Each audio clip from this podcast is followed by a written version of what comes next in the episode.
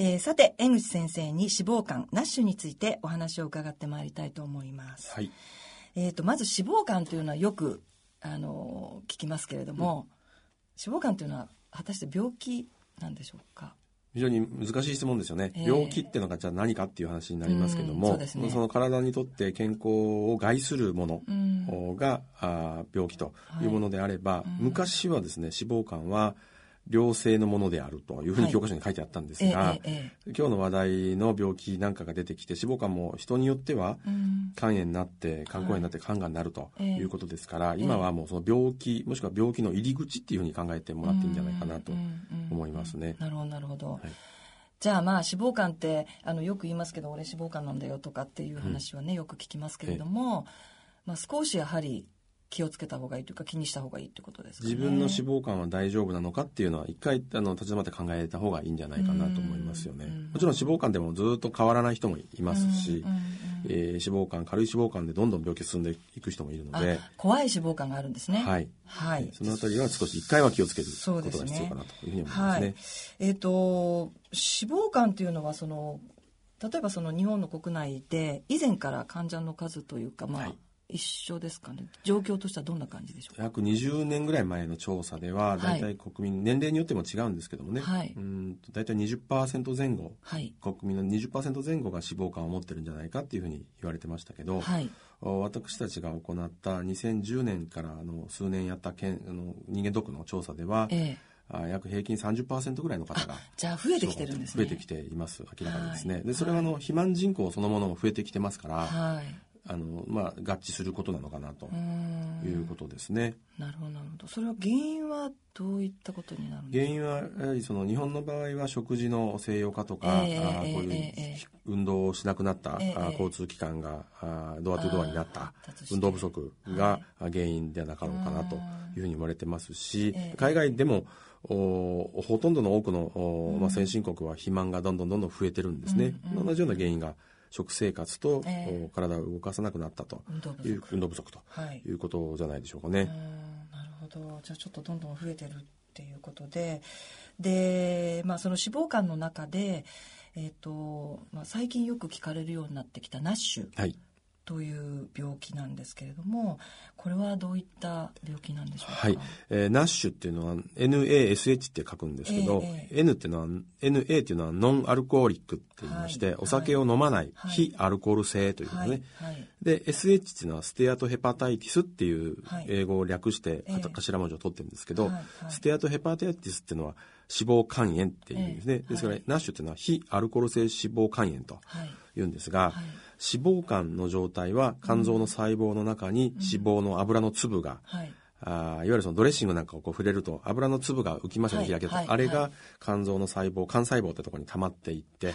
でそれが肝臓の細胞の中の30%以上の肝臓の細胞にはい。油の粒が溜まった状態を脂肪肝っていうふうに言うんですね。それが脂肪肝。だけども脂肪肝炎っていうのははいそれだけではなくて肝臓の細胞の隙間に炎症を起こす細胞が集まってきてでかつ細胞が壊れてでかつ肝臓の細胞がブーッとこう膨れてしまってこれ風船化っていう現象が起こって、もうこれ死んでいく肝臓肝臓の細胞なんですけどね、ええ。こういうのが起こっていくと。えそういうのが起こってくると今度肝臓が細胞が減っちゃいますから、はい。あそれを治そうというう体の反応でええ。繊維化っていって肝臓が硬くなってくると。いわゆるケロイドのような状態のものが溜まってきて、ええ肝臓ががんだんだんだんだん硬くなってしまって、ええ。環境が悪くなっていくとなるほどなるほど。それがナッシュという病気ですね。あそうするとナッシュというのはもう完全にその、まあ、病気。肝炎ですか？病気ですね。疾患ですね、はい、慢性肝炎。慢性肝炎ですね。はいはい、でその慢性肝炎の状態っていうのは今まであのウイルスのあの勉強しましたけれどもあのウイルスのお進行している状態と肝臓の状態は同じと考えていいですか？たどる経過とか時間とかはね、うん。ちょっと多少は違うと思うんですが、ええ。慢性肝炎、まあ、慢性そもそもその慢性っていうのが何かっていうと、ええ。同じ状態、はい。悪い状態が6ヶ月以上続いてるのをはい。慢性というふうに医学的に言うんですけどね、はい。え脂肪肝炎が6ヶ月以上続いてると、はいそうなるとおそれがもっと5年10年と続くと、うん。肝硬変というような状態まで肝臓の硬さが進んでいって、はいはい。で最終的にはそういう環境の中から肝臓がんができてくると。うん。いう進行をする病気であるとはい。いうことですね。なるほど。そうするとやっぱりじゃあウイルス性の肝炎と同じような進行を進行していくと。していくってことですね。はい、放置はできないということはいですね。えっ、とあともう一つナッフル D というのは、あの、まあ、あんまり、あの、馴染みはないかもしれませんけれども、これも、あの、よく、はい私たちは聞くんですが、これ言葉の整理で、はい。えーナッシュっていう言葉が今し非アルコール性脂肪肝炎、えー。であとはナッフル NAFL っていう病気があって、はい。ええこれはノンアルコーリックファッティリバーいわゆるはい。お酒を飲まない脂肪肝ええなんですね、でお酒を飲まない脂肪肝とおお酒を飲むおお酒を飲まない脂肪肝はい炎を両方足し合わせたものをナッフル D とあ非アルコール性脂肪性肝疾患あ、なるほど。というふうに言葉がなってほど、なるほど。るんですね。非常にあの分かりにくいですね。そういう定義ですね。はい、わ、かりました。えっ、と、じゃあちょっと今回はですね、ナッシュについて詳しく伺っていきたいと思うんですけれども、あの、先ほどまあ炎症を起こしてというお話がありました。で、肝炎に、の状態がまあナッシュであるとはいいうお話でしたけれども、どんな症状になりますか？症状は他の肝臓病と同じようにほとんどないですねうん。自覚症状ないんですね。はいもちろん肝臓が非常に腫れれば、ん右の脇腹がちょっと張った感じがすると痛みがあるっていう患者さんも稀にはおられますけど、えー基本的には自覚症状がないので、自ら、あーここが壊れた、肝臓が異常だって言って病院に来る人はいないじゃないでしょうか。誰かに言われてとか。じゃあウイルスと本当に一緒ですね。同じ B 型とか C 型はいと同じようで、検査をしなければわからないということですね。はいですねなるほど、なるほど。自覚症状がない。やっぱり怖い病気ですね、怖い病気と思っていいと思います。はい。えっ、と、それで、まあ、どんな人がなりやすいかなっていうのがあるんですけれども、はい。はい。これ、もともとはこの肥満と関連する病気なんですね。うん。ええ。で昨年、えー肥満学会という学会があって、はいはい。そこで肥満症の肥満のガイドラインが新しく出ましてね、ええ。ええでその中で肥満症の中で考えでなきゃならない合併症はい。として脂肪肝、いわゆるナフル D が上がっていきました。はい。はい。で基本的にはですから肥満とか、うん。あ特に肥満の中でも内臓脂肪型肥満ですね。内臓肥満、はい。お腹の中の、脂肪が非常に多くなる状態のええ。内臓肥満の方とはい。大きな関密接な関係があるとはい。言われていますし、ええええ。あと糖尿病ですね、ええ。血糖が非常に高くなる状態のはい。糖尿病、これははい。肥満じゃなくったって糖尿病を持ってるだけで、うん。ナッシュになりやすいっていうデータがたくさん出てますね。そうなんですね。はい。じゃあ糖尿病の方は気をつけなきゃい気をけないですね。つけたらいいと思います。糖尿病の、ですから通ってる方は、ええ。自分の肝臓、もちろんその、はい。糖尿病は今、膵臓病とも非常に密接な関係があるって言われてるんで、え肝臓とか膵臓とか、はい。そういう病気を、おまあ、起こってないかっていうのは、はい。定期的には見ていく必要があるんじゃないですかね。はい。じゃあちょっといろんな病気とのつながりがあるというこはい。とで、そうですね。あとそれからあの先ほどご説明の中にナッシュは非アルコール性だということでしたけれども、これはお酒を飲んでる方もナッシュになるという、ありますね。ありますか？これはね、あの、あんまり医学的には言わないんですが、ええ病気としてはあり得て、ええアルコール性脂肪肝炎、はいで、N を取ってアッシュっていうふうに僕たちは言ったりすることがありますはい、ね。あるんですね。でそれいわゆるその通常のアルコール性肝炎というものですね。うんええそういうものは、あー起こり得ます。で、うんもちろんその、おに肝臓の細胞を見たら、ええあー非常に似てるんですね。えええで、もともとナッシュが発見されたのが、ええ。1980年にはい。アメリカのルードビヒっていう病理の先生が、ええ。お酒を飲んでない人なんだけども、お酒を飲んで肝炎、肝硬変になってる人に非常に似てる患者さんがいるんだとうん。いうことを発表して、はい。えーそれは病気が、病気の名前はないんだけども、強いて言えば non-alcoholic steatohepatitis、NASH と言うんじゃなかろうかというふうに提唱したのがことの始まりなんですね。ですから非常に似てます。はい。で、そのお酒の量で、はい。えーアルコール性なのか、ええ非アルコール性なのかっていうのを一応もう数字で決めてるという話になってきますね。なるほどですね。いや、どうしても、あの、まあ、脂肪肝だとかな、まあ、 NASH は非アルコール性ということですが、脂肪肝というとアルコールとの関係っていうのを、はい。なんとなくイメージしてしまいがちはい。なので、はい。あの、酒の飲み過ぎだよ、みたいなことを言い合ったりっていうのような、そうだけではないっていうことですね。そうですねお。酒と、お酒のせいと思ったら大間違いと。大間違いですねということじゃないでしょうかね。うーんそうですか。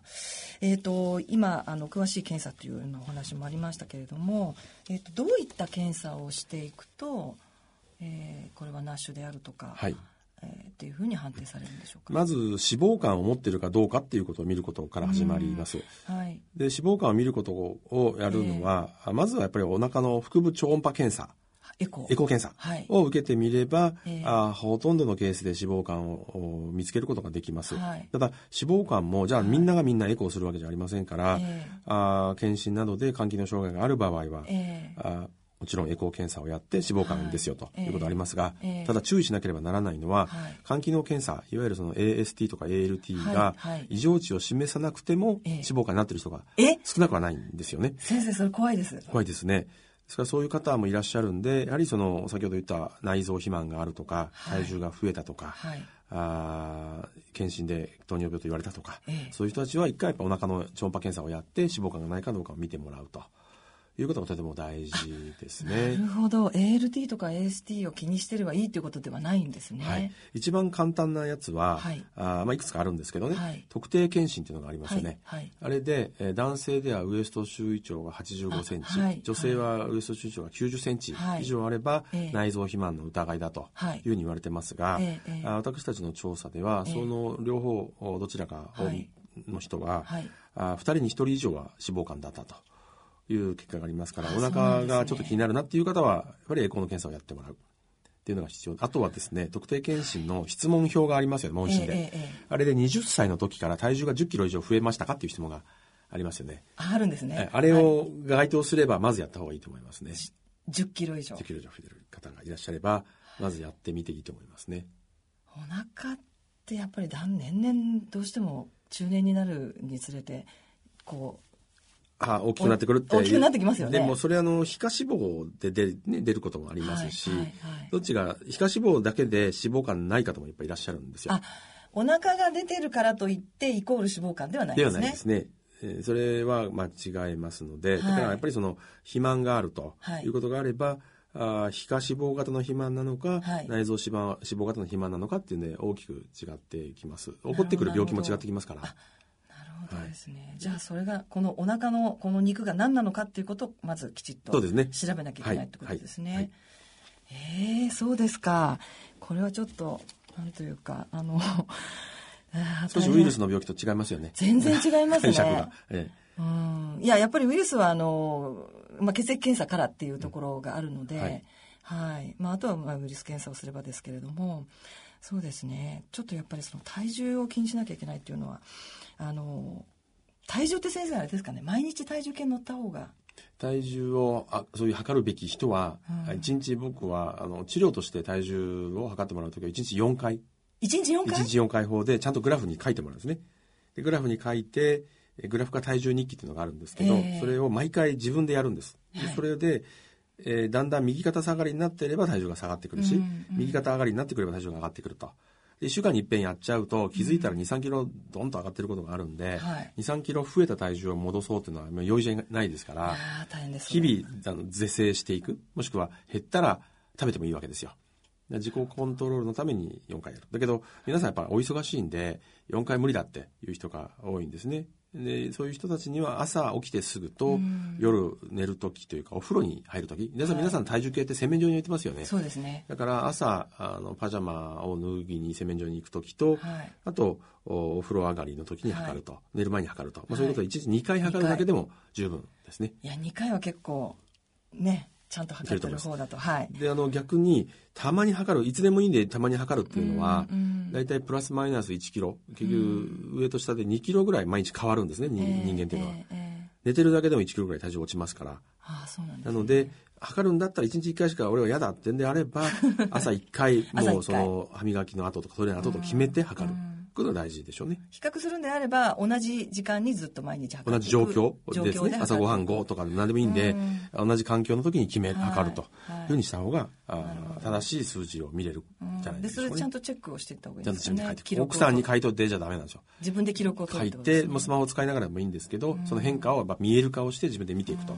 いうのが大事大事なことで自分にブレーキだとか食べてもいいやというふうに思いますから非常にいいですよね。そうですね。食べてもいいかどうか分かるんですから体重計で下がってるから大丈夫だああまあうんそうですね。私あのスマホでつけてるんですけどええいいですよね。はい。でスマホでつけてるとあまあ棒グラフをあの自分自動的にあ棒グラフじゃない、折れ線グラフが出てきますよね。はい、それでいいと思うんですよ。それで右肩下がりでまあ変2キロ普通上目標よりも2キロ減ってるから、うん。うん今度の、おまあ、介護ではたくさん食べてもいいやというふうに、まあ、思えますよね。うん。で逆にちょっと太っているからちょっとセーブした方がいいなって思うので、それがだいぶその抑制というか、はい。あいいことにもつながるし、ブレーキにもつながるので、でそういうのを活用した方がいいだろうと思いますでね。今のお話っていうのは先生が今おっしゃった体重まあ4回、まあ、なるべく4回でき,、まあ、できて2回というお話でしたけれども、ええ。これはナッシュの患者に対して先生が、はいあーお願いしている治療の一つっていうことと考えていいですか？はい、えーナッシュだけではなくて、ナフル D で全体版ですね脂肪肝の患者さんも、うん。おこれは脂肪を取った方がいいよとうん。いう状態であれば、まずは体重を測りましょうと、あなるほど。なるほどいうことを始めていわます。かりました。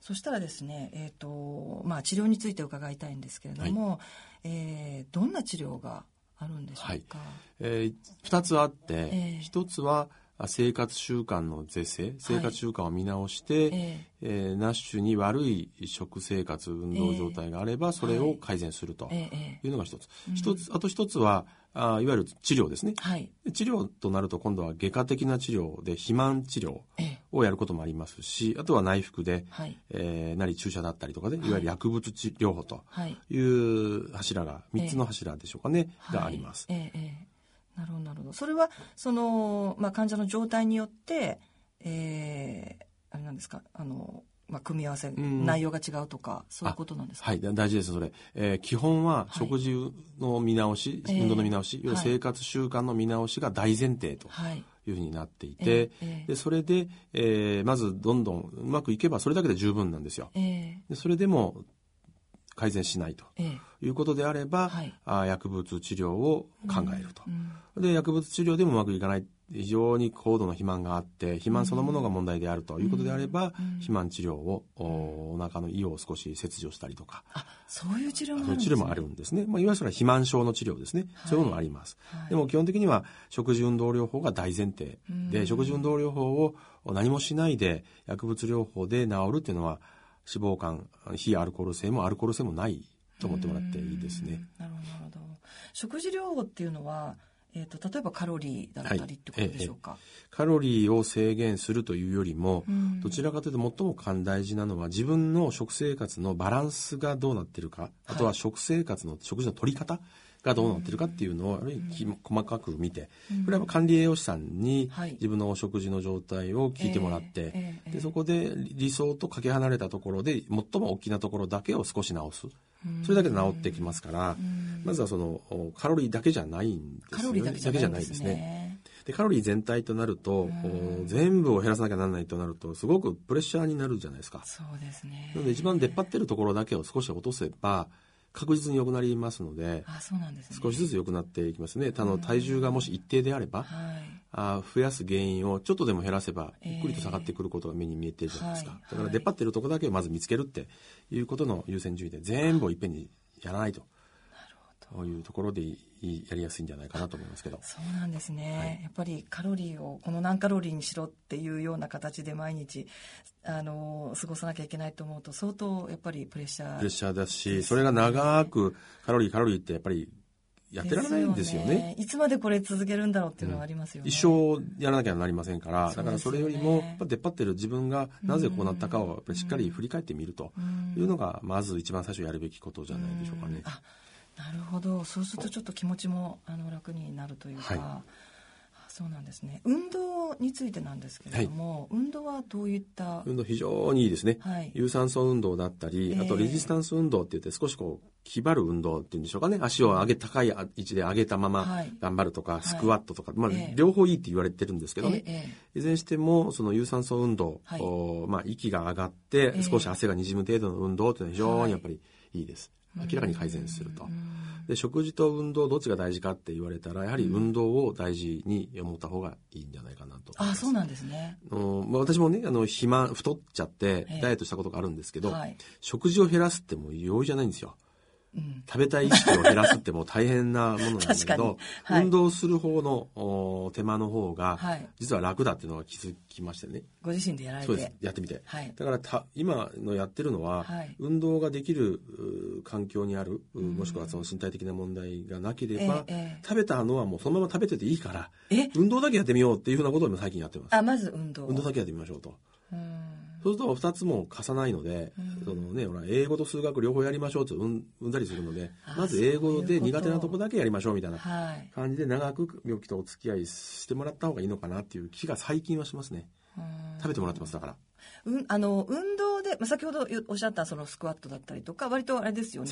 室内でできるようなことだったり、うんはいまあ、有酸素運動ということでお散歩されたりとかええってことなんですけども、はいそれは皆さん毎日や毎日じゃなくた。って週に23回でも、うん。要はですね今その今までの1週間なり1ヶ月でど,、ええ。どのくらい運動をしてきたかっていうのが分かりますよね、それよりもプラスアルファの運動が加われば、え確実にいいはずなのであんまりその毎日やりましょうとかね週1回1時間以上やりましょうとかってもうそれだけでもあーそうですね。はーって泣いちゃうのでうん。やれる時にやるとかあと最初の運動はあんまりやりすぎないのが大事であー。やりすぎちゃうと膝と腰が痛くなるんですよ思った以上に皆さんあの体は若くないんで。なので無理しないようにっていうこととあとはですねあの、はい。1日5分でも10分でも体を動かすっていうことをええ生活の中に取り入れることが大事だから、はい。あの家の周りを2周回りましょうとかねできることからちょっとずつ。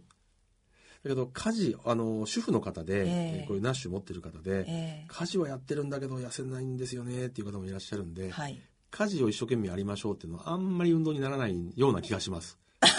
そうですか、はい結構動かしてるような掃除機そうそうなんですよ。家事でどんどんナッシュが良くなった人はあんまりいないんですよね。本当ですかいやあの非医学的ですけど、えそんな気がします。だからやっぱりプラスアルファで家の周りを歩く。だから、あの、まあ、冗談、冗談半分で患者さんには、はい。夜懐中電灯を持って、うん。人片付けしたら、うん。懐中電灯を持って夜のパトロールに家の2周回りましょうって なるほど。言ったり、あとはですね、最寄りの小学校まで往復してくるっていうのが一番いいんですよ。はあスクールコースでね、安全ですし、はいはい中学校は遠いんですね。だけど小学校の方は大体2キロ3キロ以内になってるから、小学校まで往復してくるとうん。いうこととか、まあ、目標を持ってもらうできることの目標を持ってもらうことを十分話し合ってうん。やる。でもあの僕の場合はなかなか外来が忙しかったりするので、あの栄養士さんとかはい。保健師さんとチームになってやってるんですね、で保健師さんに生活のことを詳しく聞いてもらって、ええできることをちょっとだけやってもらって、はい次につなぐっていう形で、えー患者さんにその気になってもらうような工夫をしています。うん。そうするとあれですかね。徐々にやっぱりさ最初運動を、まあ、やってで徐々にやっぱり体重減って減ってくる。それで減ってくれば、うん。ALT 血液の検査の肝機能障害を表す ALT が、はい。あー確実にどんどん下がってくるんあですよ。改善されるんですね。血糖よりも早いですし体重変化よりも早いんですよ。そうなんですね。なので ALT 減ってくるっていうことでで患者さんもやっぱり喜びますよね。数字が出てるんだと。うんで3ヶ月も頑張れば肝臓の脂肪の程度もエコーで見れば軽くなってくる分かってきますから、うあー割とそんなにこうしんどくないんじゃないかなと思います。なるほどなるほど。そうするとじゃああれですね特別にその次の段階の食事をもうちょっと考えましょうっていうところに行かなくてもそうですね。運動を全くやってない人はちょっと運動やればうん。ゆっくり良くなってきます。うん。でもちろんそれで病気が良くなるっていうことにはい。面白いなっていうふうに感じれば、ええ。今度食事を少しまた管理栄養士さんに聞いて自分が問題となっているところを一箇所だけ削ればいいわけですよ、食後にそのみかんを2個食べるんであればみかんを1個にしましょうとかはい。あーそれぐらいの問題でいいであすから。そうなんだ。そのそのそんまあそんなことでっていうとあれですけどそういう感じでいいんですね。あの人間の細胞の脂肪細胞っていうのはええ。1キログラムが7000キロカロリーあるんですよね。う。ん。で7000キロカロリーを、お1ヶ月で痩せる、つまり体の脂肪を1キログラム減らそうっていうのは、ええ7000かけ7000割る30日、はいはい。そうなると1日230キロカロリーなんですよ。ええ。で230キロカロリーっていうのは、はい。ご飯の丼1膳はいなんです、はい1日、はいはい。なので、えー10割のご飯をお茶碗を8割に3食すれば、はい。それでおそらく230キロカロリーいきますしおせんべいだと3枚ぐらいなんですね、ですね、はい、大したことないんです、そうですよ。そんなに難しくないんです。よ本当ですね。でも230も減らす必要ないですから。2ヶ月で1キロ減らすだけでも十分なのでそうなると一一食二口ですよ。うん。一食二口減らすだけなのでだからお茶碗をちっちゃい一サイズちっちゃいお茶碗にしましょうっていうだけでもうぐんぐん良くなってきますね。うん。あんまり難しくないです。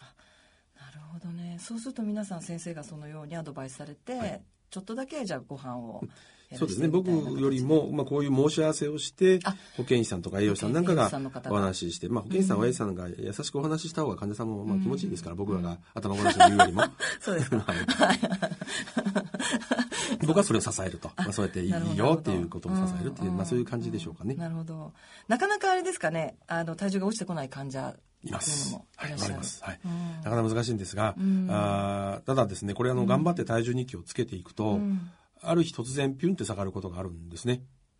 特に3ヶ月間ダイエットを始めて3ヶ月間ははい。体の水分も飛んじゃうのでええ。どんどんどんどん体重減っていくんですよ。はい。だけど3ヶ月も経つと体が異変を感じてはい。あんまり痩せさせないように燃焼のあの、まあ、エネルギーの燃やす量を少し体が減らすと思うんですね。あそんなこの人あんまり栄養状態良くないぞと。あそんなことが起きいるですね。うんことで節電モードに入っちゃうんですよ、そうすると体重が落ちにくくなってくるんで、はいはいはい。で一人ぼっちでやる減量はそれでもういいやともうこれで無理ギブということでやめちゃうんですがそね。はい。そこでもう一頑張りしていくとある日突然階段上にプッて下がりやすいことがあるのでダイエットのもそうですよね。ダイエット同じ全く同じです。こういう感じで下がりますよね、はいゆっくり下がっていく、まあ、それを、お今今停滞期だからはい。頑張ってっていうことを医療職がやっぱサポートしてあげて諦めないやめない努力やめない気持ちをはい。サポートするというのは大事なことになってくるんじゃないですかね。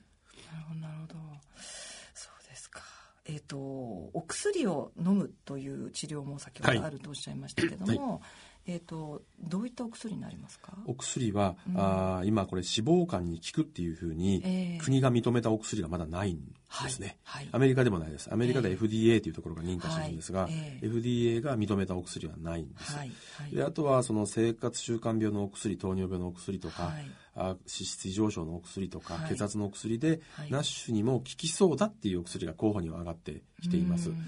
で今他には海外を中心に日本でもやってますけども、新しいお薬ではい。ナッシュに効くというふうはない。お薬が候補がたくさん上がってきていて、はい。でその治験臨床試験がはい。行われていますから、はい。もうじきナッシュに効くお薬が出てくると思いますがまあ、まだ数年後だろうというふうに思います。今はまあじゃあ治験をやってるような状そうですね。況ですかね。だから今のところはまだ特効薬はないということですね。なるほどなるほど、はい。そのお薬を飲めばナッシュが治るというような薬はないと。いうことです。ねはい。はい、ですので先ほど先生がおっしゃった運動であったりそれから食事であったりっていうことでまず体重を落としていく。そうです。ということで改善していくということです。ねはい。はい、えっ、と進行の状況っていうのは先ほどあの、まあ、ウイルスと比較してお話を伺いましたけども実際にあの私たちの患者会の中にもあのナッシュでもうすでに肝硬変になられたはい。という方が割とたくさんいらっしゃるんですよね。でこういう方たちは、まあ、あのすごく食事療法も一生懸命やってらしたり、まあ、運動もやってらしたりということで、体重もかなり落とされていてうん。ただ、まあ、肝硬変の状態は、まあ、なかなかその改善はしないというようなはい。状況なんですけれども、あのこういった方たちは、まあ、これから何に気をつけたらいいでしょうか、ね。これは今のところですね、うん。これがいいですよっていうものは今のところないんですね。うん。うん。でやはりその肝硬変まで至ってしまうと、ええ。肝臓にもあまり脂肪もついてなくて、はい。肝臓が非常にもう弱った状態になっています。えで逆にその、うん。肥満もなもうなくなっちゃってうん。栄養状態が悪くなる、うん。そういう方がえ、うん。あー体重を落とそうとすると今度筋肉が落ちちゃうことがあるんですね。そうですよね。で今筋肉っていうのは第二の肝臓と言われてて、はい。落とさない方がいいと、ええええ。いうことがありますから、はい。肝硬変でナッシュが原因でもウイルスでも原因でも、うん。肝硬変の治療なりあの病気が進めないっていうのは、ええ。ご自分だけでは考えないで、うんうん。肝臓の専門の先生と一緒に相談になってうん。やっていく。で中にはあー分子酸アミノ酸製剤って言ってアミノ酸のお薬で肝臓をサポートしたり、糖の流れを良くすることも言われてますから、まあ、そういうお薬を使ってみることもできますし、何はつまりそのまず肝栄養療法ですね、はい。肝硬変にいい、えー原因は何であれば肝硬変にいい食事療法をやっていくということで、うん。少し通常のナッシュ進んでないナッシュよりもうん。気をつけなければならないところは多くなってきますから、うん。なるほ容易じゃないと思いますが、うん。もう管理栄養士さんと肝臓の専門先生と一緒にうん。やっていくとうん。いうことになるんじゃないでしょうかね。はい。わかりました。えー、ナッシュそれから脂肪肝について先生に伺ってきましたけれども、えーところで、えー先生はあの佐賀県から今日いらしていただきましたが、佐賀県で、えー地域医療をということで、えー先生があー何か取り組みをされているということがあるんですよね。はい。はい。えーこれは簡単に説明しますとね、はい。佐賀県というのは肝臓がんが非常に多い地域で、はい。はい。昔から肝臓がんが多いと。えそれでなんで肝臓がんが多いんだろうかということはうんもともと地域の問題ではあったんですーが、えーあー佐賀県が、うん。平成23年に、はい。えー佐賀大学私たちがいる佐賀大学と一緒ええ。に協定を結んで、はい。肝がんを減らす取り組みをやろうというふうな、うんうんあー県全体を挙げた大きなプロジェクトが始まりまして、でそこで私そこのおまあ、責任者としてうん。にしたわけなんですが、はいはい。あなぜその肝臓がんが多いかっていうことよりも、うん。おもちろんそのウイルスであればウイルスの検査を受けるとか、放置しないとか、はい。そういう意識を上げるっていうことを始めよう、でそのためにどうやったら人に伝わるかとか、うん。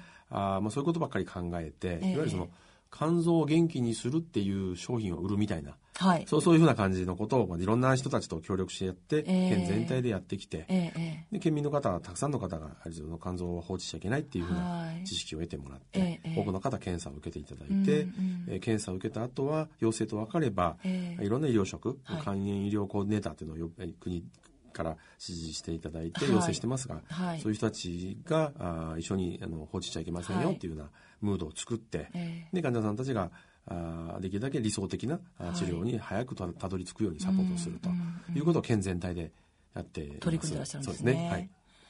はい。えっ、とテレビ CM なんかもそうですね。はい。えーテレビ CM はいろいろやりましたね。はい。えータレントの花輪さんが、はい。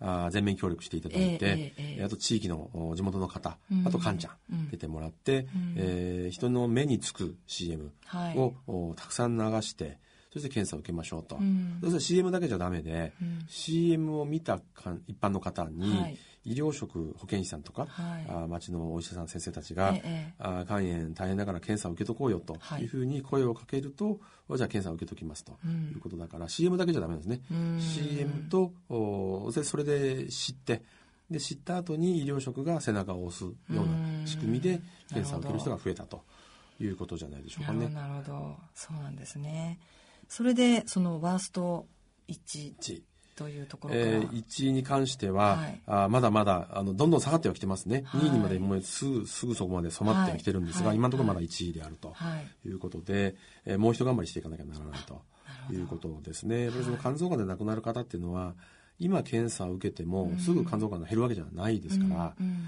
肝臓がんで亡くなる方っていうのはやっぱり残念ながら、5年も10年も肝臓病と戦って肝臓がんと戦って、ええ。残念ながら亡くなっていく方が多いですから、やうんはり私たちがあー肝臓を大切にしましょうっていう県のキャンペーンをやり始める前にもはい肝臓がある程度進行した人たちだったり、ええお年を召した方が多かったので、え残念ながらその方々のまあ、直接的なですね病気を治すっていうところには至ってない、でも確かにやっぱり減ってますから、はい。肝臓をできるだけ病気を進行しないようなうんことに関しては少し情報をお伝えすることができたのかなと思ってますがね、まだまだやることいっぱいあります。わかりました。はい、はい